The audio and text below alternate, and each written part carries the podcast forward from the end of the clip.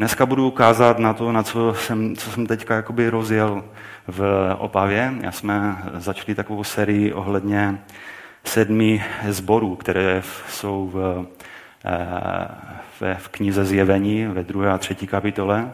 Měli jsme dva schromaždění, jedno jsme měli takové všeobecné a druhé už jsme se zabývali jakoby tím prvním sborem a to byl efeský sbor, který má jeden takový silný vzkaz od eh, Pána Ježíše, a dneska, budeme, dneska to, bych to chtěl zopakovat, protože to bylo ukázání, které jsem měl minulý týden, takže bych to chtěl zopakovat tady. Myslím, že tam je taková jednoduchá, ale silná výzva.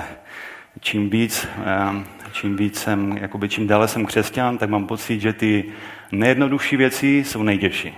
Že stačí říct tu, jakoby tu nejjednodušší pravdu, tak je to to nejtěžší, co člověku je těžko za to udělat. Takže pojďme na to. Takže titul toho mojeho kázání bude Hlava a ruce jedou na 100%, ale srdce je nějaké prázdné. A nebo vám řeknu eh, jakoby téma, které, abyste to ještě více pochopili. Eh, miluji Ježíše celou svojí silou a celou svojí myslí, ale nikdy nezapomeň na to ho milovat celým svým srdcem. To si myslím, že je silný vzkaz v tom, co budeme číst teďka. Takže pokud máte Bible, si otevřete se mnou zjevení 2. kapitola, 1. až 7. verš. Já myslím, že to mám studijní překlad, takže zkuste se mnou jít v tom textu. Andělu zboru v Efezu napiš. Toto praví ten, který pevně drží těch sedm hvězd ve své pravici, který se prochází uprostřed těch sedmi zlatých svícnů. Znám tvé skutky, tvou námahu i tvou vytrvalost Vím, že nemůžeš snést zlé lidi a vyzkoušel si ty, kteří se nazývají apoštoly, ale nejsou. A shledal si, že jsou lháři. Máš vytrvalost a snášel si těžkostí pro mé jméno a nezvemdlel si. Ale to mám proti tobě, že jsi opustil svou první lásku. Rozpomeň se, odkud jsi spadl, učím pokání a začni jednat jako dřív. Neli, přijdu k tobě brzy a pohnu tvým svícnem z jeho místa – jestliže neučiníš pokání. To však máš k dobru, že nenávidíš skutky Nikolajitů, které i já nenávidím. Kdo má uši, slyš, co duch praví zboru. Tomu, kdo vítězí, dám jíst ze stromu života, který je v božím ráji. A tady skončím. Takže máme tady zbor, který eh, opustil svoji první lásku. To tam je, myslím, pro nás takové nejčitelnější, nejznatelnější z toho textu. A mám, poslouchal jsem kázání jednoho pastora, který mluvil na téma tady tohohle vzkazu mezi těmi dalšími šesti nebo těmi dalšími vzkazy, které pan Ježíš říká těm dalším zborům. A ptal se toho obecenstva po tom, co se přiznal, že sám, eh, pokud by měl říct jedno konkrétní, jeden konkrétní zbor, jednu konkrétní výzvu, se kterou se nejvíc totožňuje, tak řekl, to by byl efeský sbor, že jsme ztratili tu první lásku. A když se zeptal toho schromáždění, tak oni, eh, většina z nich se jakoby přiznala k tomu, že to cítí stejně, že vlastně ta první láska, která tam kdysi byla, je, eh, jí opustili. A myslím si, že západní křesťanství má určitý stejný, jakoby eh, stejný, stejný vzor tady v tom letom. A to opuštění první lásky je pro nás takové možná možná to nejbližší z těch, z těch všech sedmi vzkazů.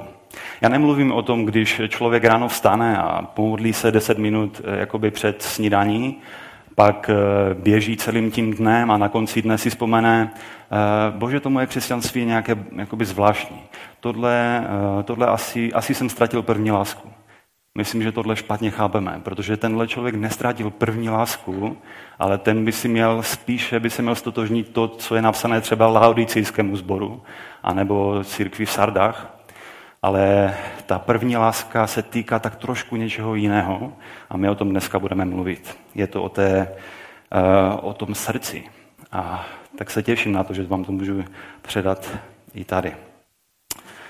Město Efes. Město Efes bylo jedno z těch největších měst celé té římské říše, ve které se ten první církevní zrod vlastně udal. Město Efes bylo asi pravděpodobně kolem čtvrt milionu lidí žilo v tom městě. Některé ty, někteří takoví ti víc, a, víc takový prudcí lidi říkají, že prostě tam bylo skoro milion lidí, ale každopádně si myslím, že mezi těmi top deseti, možná top pěti městy v římské říši by stál Efes. Prostě rušné město, obchodní centrum, svůj vlastní přístav. Já si myslím, že mít přístav v té době, to bylo něco jako mít byt metropole s letištěm dneska. Prostě čili eh, obchodní ruch, lidé ze všech těch kultur římské říše tam sjížděli a prodávali a, a dělali všechny obchody. Všechno tohle se tam dělo.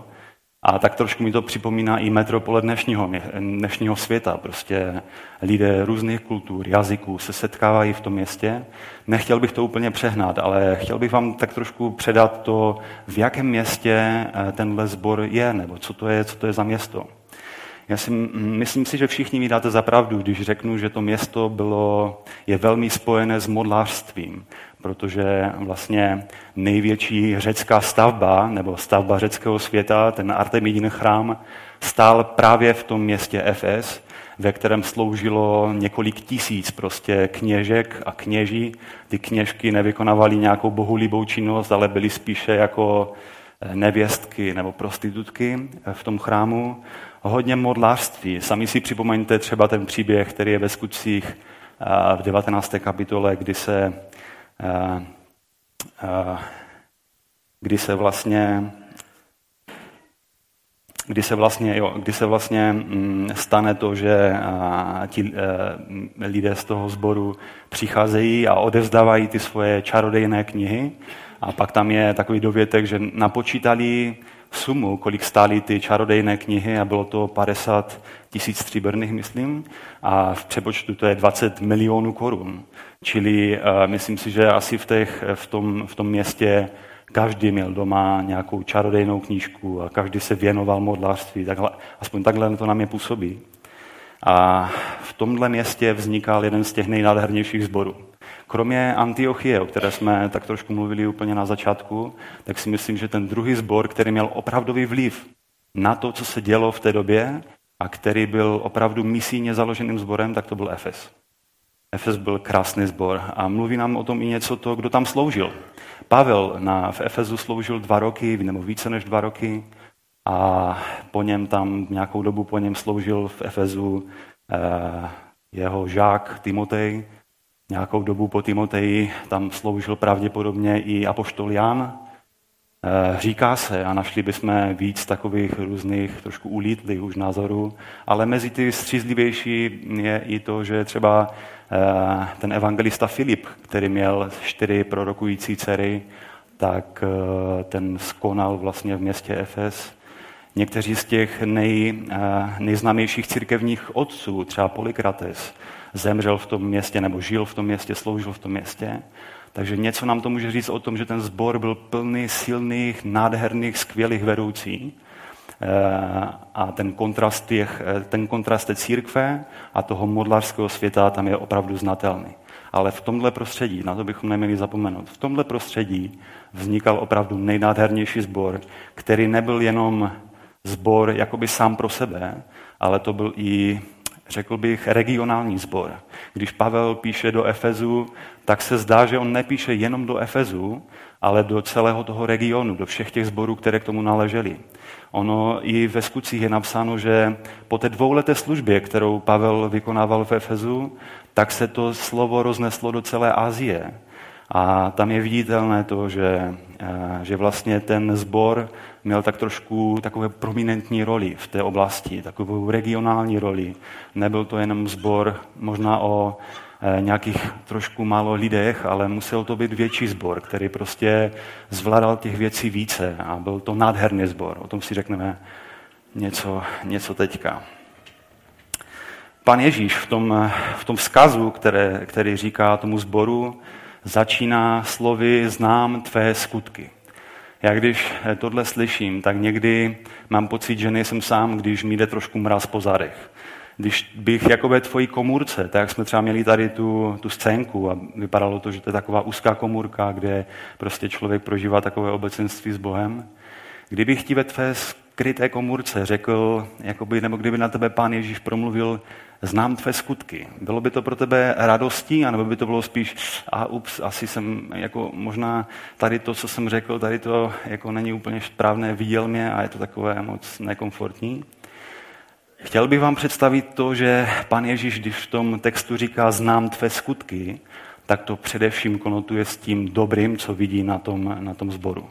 On ve směs, eh, ve směs on, pan Ježíš dodržuje takovou určitou sandvičovou eh, strukturu, že když mluví k těm zborům, tak eh, prvně, když k ním přichází a i když má co jim vytknout, tak je hned nezačne konfrontovat s tím špatným, ale říká jim, znám tvoje skutky, tvoji věrnost, tvoji vytrvalost, tvoje dobré věci.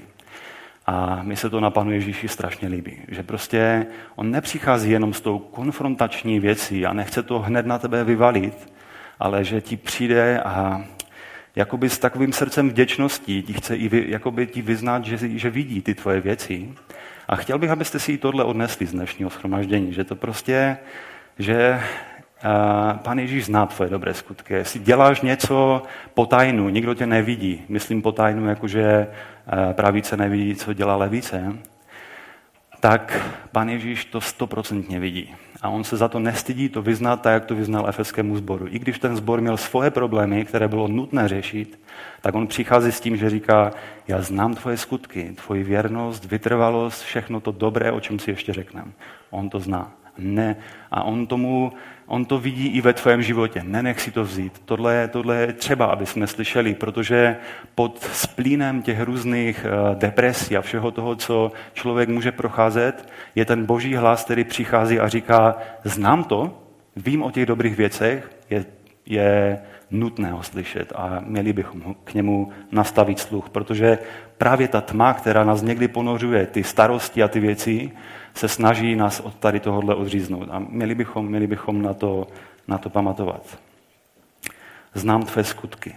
Potom přechází a říká, já znám tvou námahu.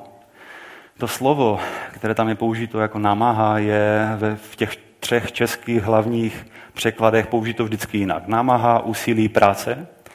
A já jsem se díval na to, co to slovo znamená více. Tam je použito slovo kopos, které se vždycky více pojí s tím, co je, eh, co je práce, která vyvolává únavu, která prostě přináší úsilí, která přináší starosti. Někdy se to slovo kopos dá přeložit i jako obtíže nebo těžkosti, někdy dokonce i jako starosti. A tak, když on je chválí za, to, za, to, za tu jejich námahu, on vidí to, že oni opravdu dřeli, když to řeknu po jakoby tomu našemu blízkému výrazu. Oni opravdu se namáhali, oni dělali všechno možné tak, jak by to jejich tělesná síla prostě dovolovala. Oni museli zasévat ze slzama, možná potem, možná vším tím a za to je Pan Ježíš chválí. On jim říká, já vidím tu vaši námahu. Oni byli známí prostě svojí velkou, svojí velkou pracovitostí, obrovskou pracovitostí. Vyzkoušel si ty, kteří se nazývají apoštoly, ale nejsou a shledal si, že jsou lháři. A potom v šestém verši říká, nenávidíš skutky Nikolajitů, které i já nenávidím. Tohle je zbor, který byl pevně ukotven v božím slovu. Oni nebyli nějací lidé, kteří by se vrhli na sebelepší zprávu od kde koho. Oni věděli, co je správné a co není správné. Tak se mi trošku podsouvá to, že Zbor, který vyrůstal pod vedením Pavla, pod vedením Jana, pod vedením Timoteje, má našlapnuto k tomu, aby měli opravdu skvělé biblické základy a tenhle sbor je opravdu měl. Oni uměli rozeznat, co je správné. Když se Pavel při své cestě do Jeruzaléma staví na chvilku do Miletu a nechá si pozvat starší z Efezu, on jim říká, dejte si pozor, protože potom, co odejdu, přijdou draví vlci a budou i z vás a budou se snažit překroutit to učení. Takový je charakter toho, co on tam říká. A myslím si, že by měl Pavel radost, kdyby viděl, že oni si poradili a rozeznali dobře to, kdo je správný a kdo není správný. Tam jsou sbory, které tyhle věci nerozpoznavali. Měli problém s Nikolajty, měli problém s Jezábel, měli problém s tím různým učením té doby, které se tak nějak nahlodávalo do, eh, do, do té církve. Ale efeský sbor tím nebyl charakterizován. Efeský sbor byl charakterizován tím, že byl pevně ukotven, oni uměli rozeznat, co je správné a co ne. Oni nejenom, že uměli rozeznat falešné apoštoly, ale taky falešné skutky těch apoštolů. Což si myslím, že je ještě trošku jiná, ještě trošku jiná oblast. On jim říká, vy jste, ty, ty, nená, ty nenávidíš skutky Nikolajtu, které i já nenávidím.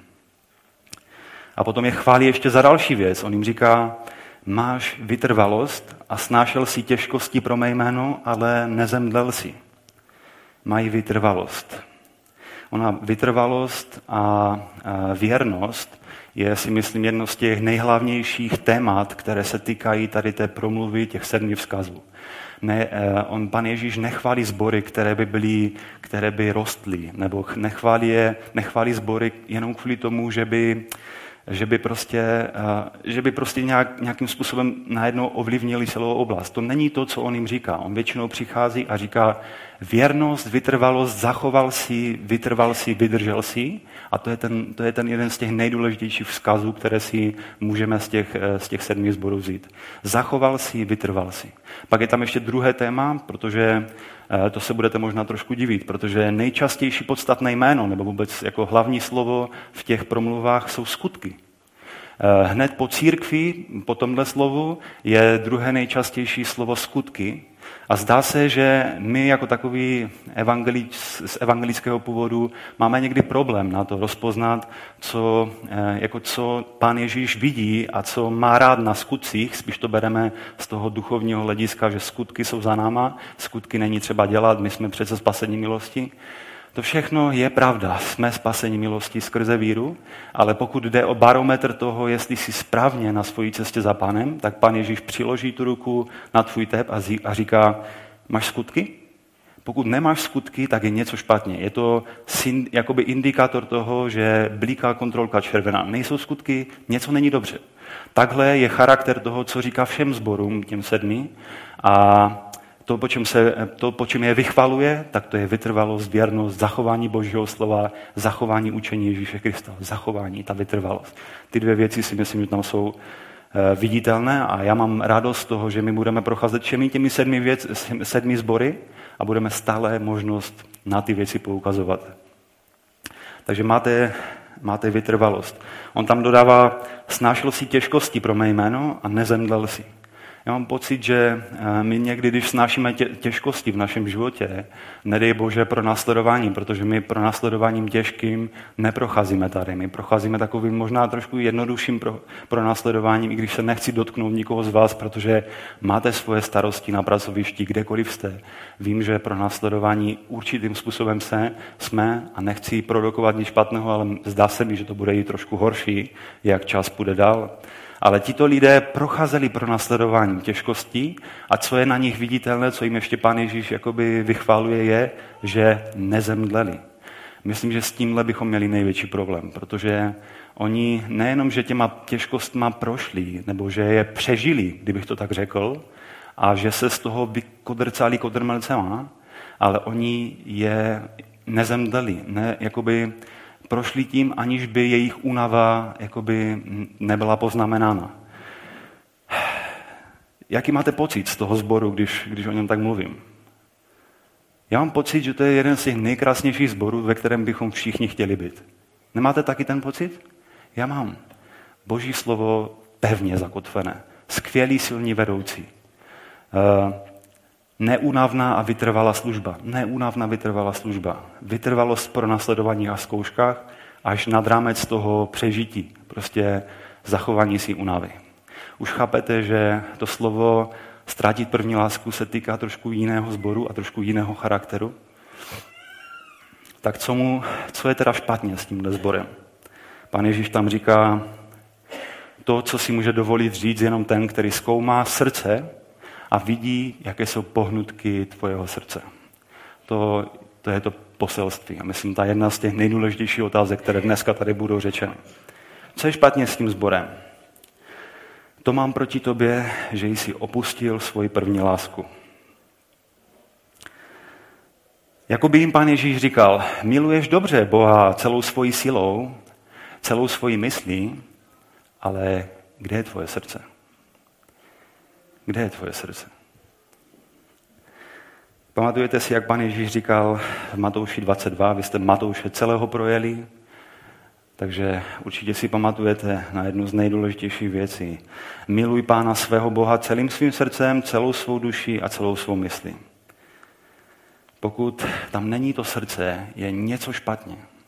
Mám pocit, že eh, když to je láska, která se vyznačuje jenom rukama, hlavou, ale není tam to srdce, tak vytváří něco jako určitý rutinní, samozřejmý náboženský vztah s Ježíšem Kristem. Namísto toho, aby tam byl živý vztah, který je charakterizován tak trošku takovým překvapujícím a vzrušujícím eh, vztahem, který, který prostě je charakteristický pro tu první lásku. Pan Ježíš prostě nechce, abychom dělali abychom byli křesťané jenom kvůli tomu, jenom jakoby naše profese, aby to byla. Aby to bylo něco, co, co prostě děláme, co prostě zapneš tlačítkem on a umíš, si schopen vypnout tlačítkem off. Takhle, takhle to prostě nefunguje, takhle to není úplně dobře. Buďme upřímní, teďka fakt buďme upřímní. Já mám rád třeba, když se naučím věci ovládat. Nedávno jsem viděl jednu paní, která stála na zastávce, pršelo, ona teďka vytáhla mobil a prostě tam začala na něm ťukat, pak si musela vzít brýle, prostě byl to ten starý tlačítkový telefon a říkal jsem si, prostě jakože každý ten její klik byl tak precizně prostě vytvořený, že se mi zdalo, že ten telefon prostě se snaží najít tu nejlepší možnost, nejlepší tlačítko, které ji posune tam, kde chce. Prostě naučit se ovládat věci je pro nás takový ten jakoby určitý cíl. Chtít to, naučit se to ovládat, chtít, se, chtít to, jakoby to zmáknout, říct si, už tomu rozumím, už mě v tom nic nepřekvapí. Prostě takhle, takhle myslím, že ten určitým způsobem i náboženský duch v nás pracuje. Prostě chceme to umět, chceme tomu rozumět, chceme se tím prostě už prokousat, abychom to uměli ovládat. Je otázka, jestli to tak opravdu je správné i v našem vztahu k Pánu Ježíši Kristu. Bez první lásky mám totiž za to, že jsme jako lokomotiva. Prostě lokomotivu, ten kolos, já nechápu, kolik tun je možné jakoby rozehnat na tolika kolech a najednou, jako na to rozjetí je potřeba strašně velké energie. Dokážu si představit, že kdybych byl v té strojovně té lokomotivy, tak bych viděl ty ručičky těch voltmetrů a ampermetrů úplně doprava. Prostě je třeba tomu dát tu největší možnou energii, která, která k tomu je nutná. Ale když už ten vlak prostě jakoby jede, už má tu svoji rychlost, možná ta dráha je konstruována na 130, tak jede 130, tak mám pocit, že už ty, eh, ty šráníky, nebo jak se tomu říká, to, co má na vrchu, že už to může jakoby spustit a že už to prostě jede se trvačnosti. Prostě už to jede samo. Není třeba už jakoby nic k tomu dodávat. Možná, že ty voltmetry a ampermetry najednou poskočí doleva a jediné, co je vidět, je ta rychlost. A já jako vnější pozorovatel si řeknu, hej, ten vlak jede. Není třeba nic s ním dělat. Proč bych měl do něho zasahovat? On prostě jede. Je to tak s tvojím životem a mojím životem? Protože jestli to takhle je s našimi životy, a naše voltmetry, ampermetry jsou nalevo, ale ten, eh, ta rychlost tam furt nějaká, nějakým způsobem je, pak je dobré a nutné se zamyslet, jestli ještě máme první lásku. Takhle to vypadá, když vztah s ním je braný jako samozřejmost. Měli jste někdy pocit, že i manželství někoho, koho znáte, je samozřejmost?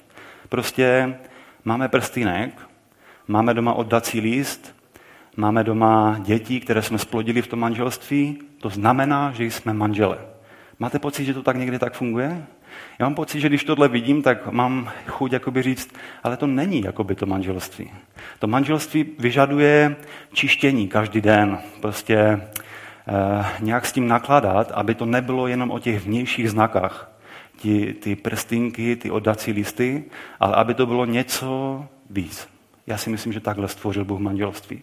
Jestli se manželství, jestli se tvůj vztah s Ježíšem Kristem stane samozřejmostí, rutinou, náboženským prostě eh, vztahem, pak to není, špa, není to správné. To je to, co on vytýká zboru v Efezu. Takže otázka pro nás na dnešní den. Jsi jenom rozjetá lokomotiva? Jsme křesťané z profese? Mám rutinní samozřejmý vztah, náboženský vztah s Ježíšem Kristem? Warren Wiersbe říkal, zkus se zamyslet, prostě zkus se zamyslet. Je možné sloužit, obětovat se a dokonce i trpět pro jeho jméno, ale ve stejnou chvíli nemilovat opravdově Ježíše Krista.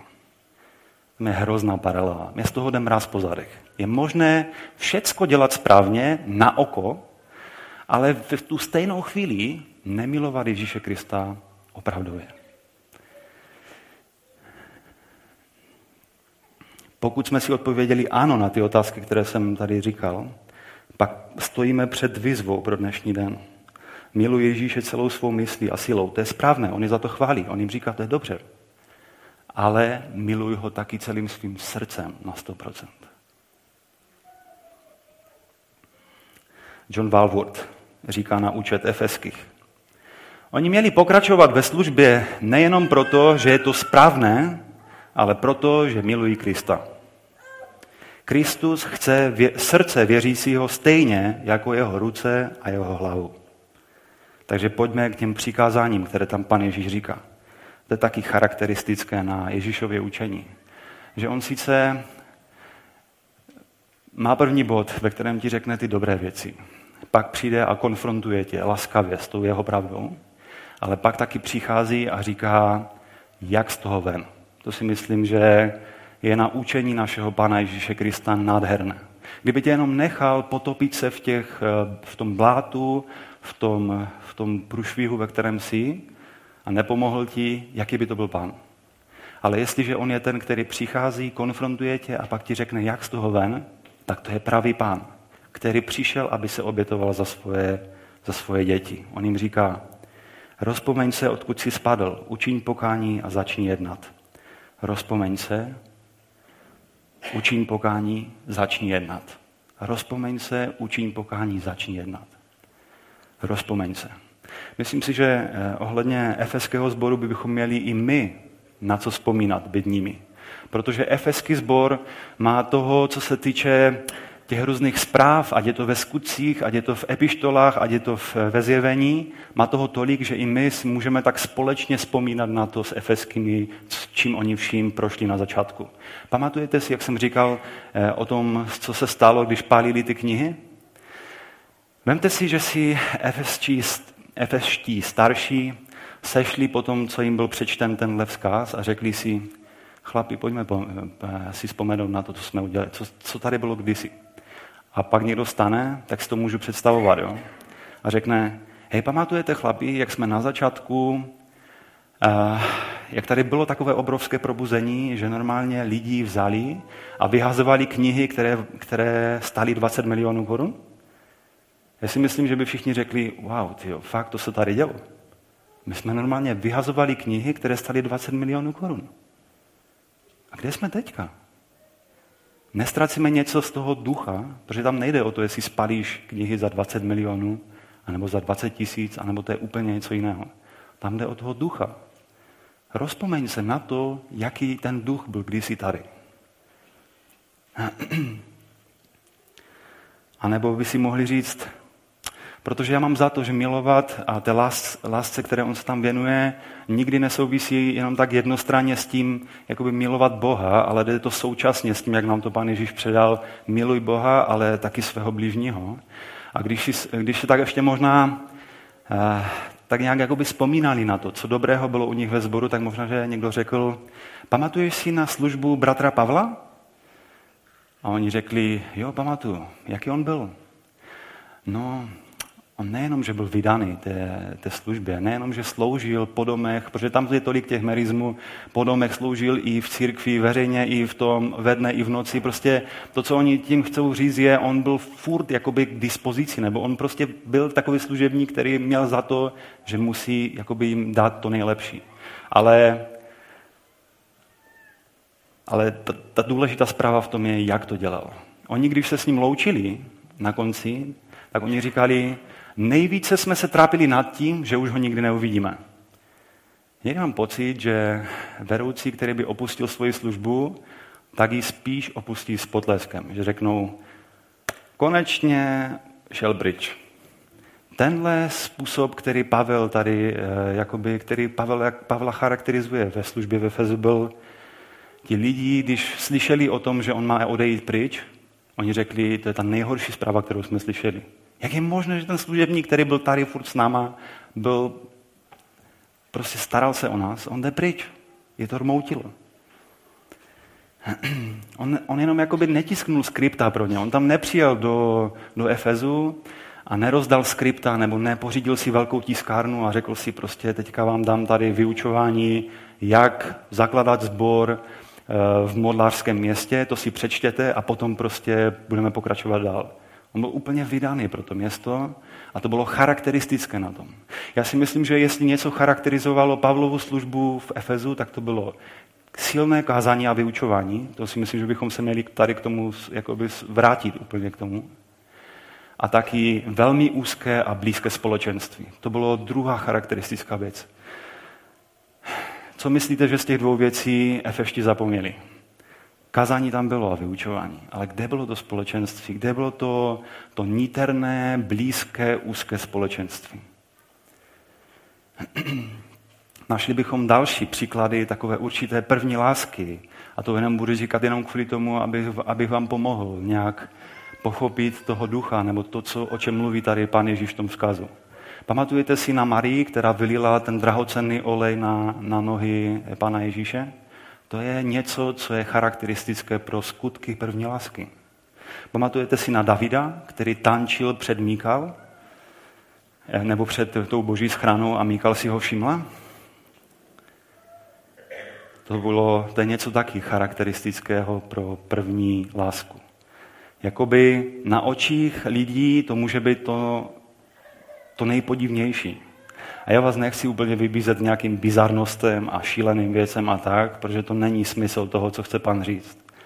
Ale ta určitá, ta určité vědomí toho, že ta hodnota Pána Ježíše Krista je daleko cenější než cokoliv jiného, to je charakteristické pro tu první lásku. Co jim říká potom? Učení pokání. To slovo metaneo, tady jste ho slyšeli hodněkrát, je v, tom, v těch sedmi zborech použito pětkrát, eh, čtyřikrát ve, jakoby pro zbor, jednou pro určitou osobu. A ve směs se to týká nekonkrétních skutků, ale jakoby stavu toho člověka. On nemluví nikdy k tomu, aby... Eh, a i my máme někdy pocit, že přijdu večer na kolena a říkám, pane Ježíši, odpust mi, že jsem dneska řekl zprosté slovo. Ale mám pocit, že to je plné pokání. Ale to, co jim tady pan Ježíš říká, není jakoby čiňte pokání z toho skutku, ale vy se musíte obrátit, obrátit úplně a prostě jít proti proudu, ve kterém jste teďka šli. Tohle je jakoby úplné pokání. Tohle jim pan Ježíš říká. Prostě obrať se proti tomu charakteru, který si doposud v sobě pěstoval, aby si mohl proti němu vydat a s mojí pomocí to zvládneš, aby to mohlo dojít až do konce. To je ten, to je ten druhý bod. A začni, začni jednat. To je ten třetí bod, který jim říká. Začni jednat. E, někdy mám trošku strach z toho, že, že křesťané, jakoby, že to jakoby vezmeme a uděláme z toho, že musíme jednat jako za prvé bizarním způsobem a za druhé něčím, co bude jakoby nad rámec našich možností.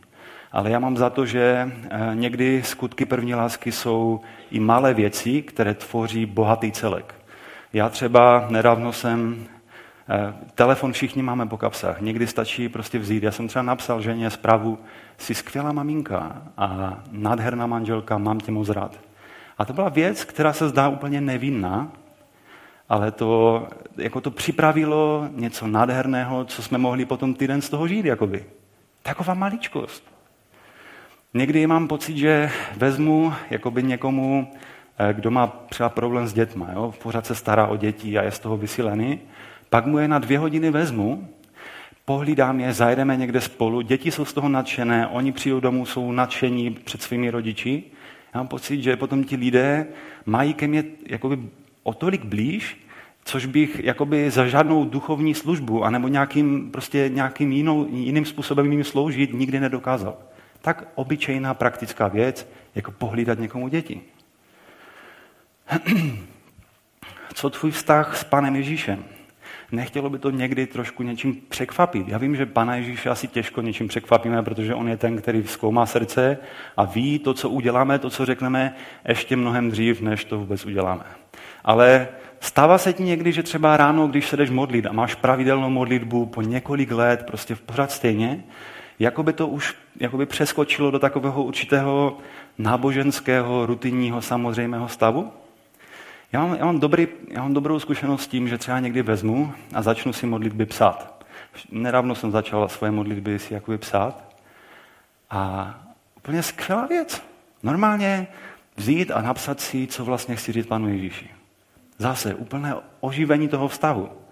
Co třeba odpolední modlitba. Prostě překvapit Pana Ježíše s tím, že ne, že se modlím ráno, ale přijdu třeba odpoledne ze šichty a první věc, co udělám, klepnu si na kolena a řeknu, pane Ježíši, ani vlastně nevím, co ti mám říct, protože jsem tak zvyklý na to se modlit ráno a vím, že všechno to, co mám na tebe vysypat, jsem vlastně už vysypal a tam se tvoří taková ta nerutinní, nerutinní vztah. Jak to bylo kdysi s tvojí modlitbou? Byl jsi schopen stánout třeba ve tři hodiny ráno, pomodlit se, pak jít zase spát? Jak to bylo s tvojím půstem kdysi? Byl jsi schopen třeba 20 dní se postit eh, v kuse, nebo se každý týden pravidelně postit a dneska už to tak není? Jako já chápu to, že třeba máme děti, není možné se jakoby vydat úplně těm věcem na tisíc procent, ale na druhou stranu je teda něco, co charakterizuje tvoji určitou první lásku v tom vztahu s Ježíšem a ve vztahu k jiným lidem? A protože jestli tam nic takového charakteristického není, je něco špatně. Pán Ježíš jim potom říká i varování. On vždycky varování potom i vyváží zaslíbením.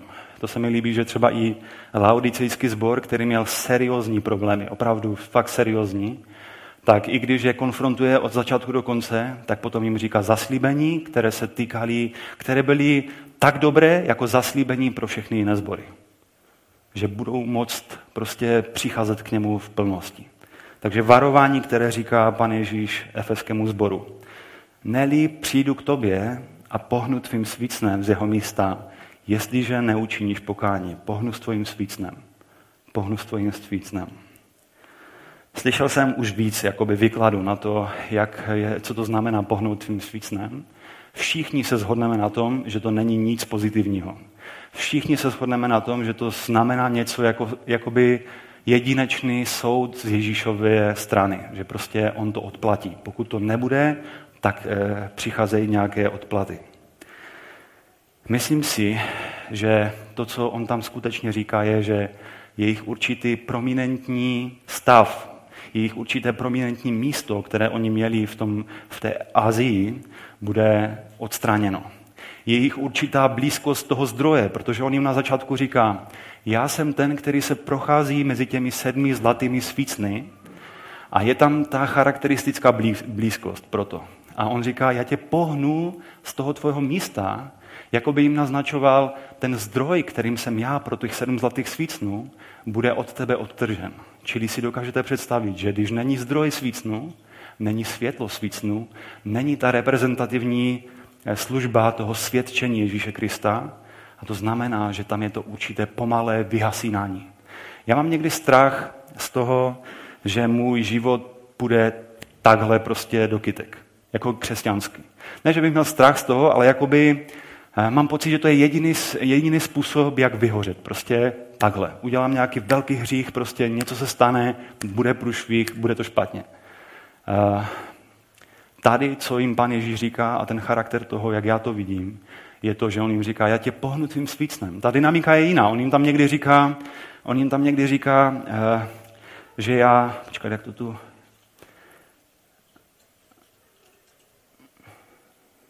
On tam prostě někdy říká, že já jakoby uvrhnu tu, tu jezábel na lůžko, anebo říká, že tě vyplivnu z úst. Ale tady říká, já pohnu z toho místa. To znamená, já mám za to, že to takové určité pomalé vyhasínání, že ta dynamika tam je jiná. A to je někdy mnohem horší, než, než takhle zřešit. Takové to určité pomalé vyhasínání.